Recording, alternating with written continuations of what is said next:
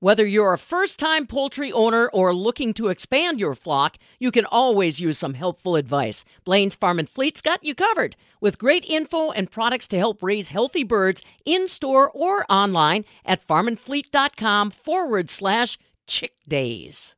Now that it's June, that means it's the start of berry picking season in the state of Wisconsin.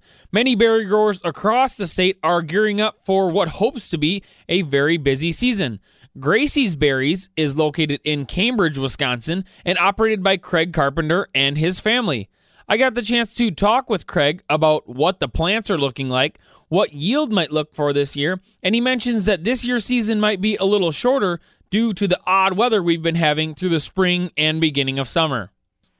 Well, here again, you know, the biggest issue there um, is is the frost, and like I said, we had frost nine days ago and another two weeks prior to that, we had a pretty major frost episode that happened, and we just don't have enough tools to, you know, correct that or, or prevent that from happening, or, you know, even if it does happen, what can we do to keep it from affecting the plants? And when that happens, uh, the problem is uh, the first berries of the year are the bigger king berries, and there's still a few of those out there, but uh, when the frost comes, it uh, burns that center portion of the flower, and it will not form into a berry.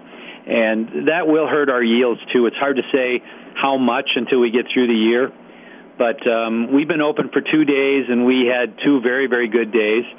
Uh, last year with the pandemic, it was kind of funny. It was a record year for a lot of berry growers, at least in southern Wisconsin. People were home um, they wanted to get outside. They had saved up a lot of money. They wanted to do some uh, things with the family. And almost every third day, we had to close the farm because we got picked out. It was just a record year. With this dry weather and the heat, what is that? How is that affecting how the the strawberries are producing? Do you think it might end up being kind of a shorter year? Yeah, whenever you have a late start, we've always found that the, the season is shorter. It's funny, we've had years where you start in the end of May and we're picking berries July 4th, which, you know, that's four and a half, five weeks, which is, that's a long strawberry season, even in Wisconsin. But usually when it's a late start, like it's been the last two or three years, the season lasts two and a half, maybe three weeks. You get down towards the end of the season, and some berries are still there, but they're really small. And they're, they're sweeter, because all that sugar is concentrated into a smaller product. But uh, for us to pre-pick those berries, it's tough, and even people that want to come and do uh, picking themselves, they got to pick a lot of berries to get to a pound. But going back to your your question about weather.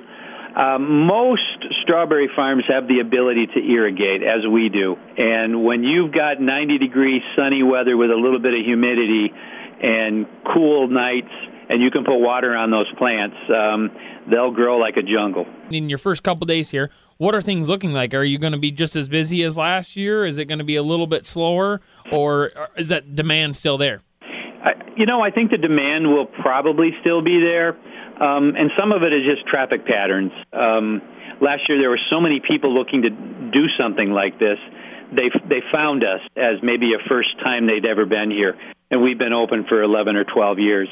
Um, we're getting some of those people back this year. Um, whether it'll be the same amount of people as last year, I, I don't quite know yet. But the last two days have been pretty good. How have you seen your business grow and change over time in order to really serve your customers effectively, I guess, and uh, make a successful business out of it? It's kind of funny. You know, before social media, you had to advertise in newspapers, magazines, you know, putting ads somewhere and I'm going to say 90% of our customer base comes from social media. And I put my my uh, strawberry farm together for my two daughters, which are 29 and 21. The youngest one just graduated from Edgewood College, but uh, the the strawberry farm literally helped finance their uh, college education at Edgewood College. But the thing that it really did was it gave them a work ethic, and they're still very much involved in promoting the Gracie's Berries through social media, Facebook, places I don't even I can't even understand all the all the different social media aspects that are out there.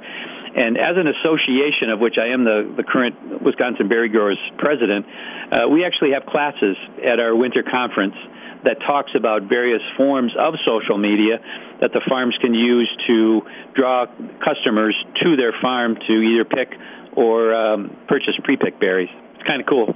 Yeah, I think the social media, it, you know, people have everything at their touch at, on these smartphones, and it's pretty amazing. Carpenter recommends that if you're interested in getting berries, either you pick or pre pick, to get out early to make sure you can get what you want. That again was Craig Carpenter, owner of Gracie's Berries in Cambridge, Wisconsin, also president of the Wisconsin Berry Growers Association.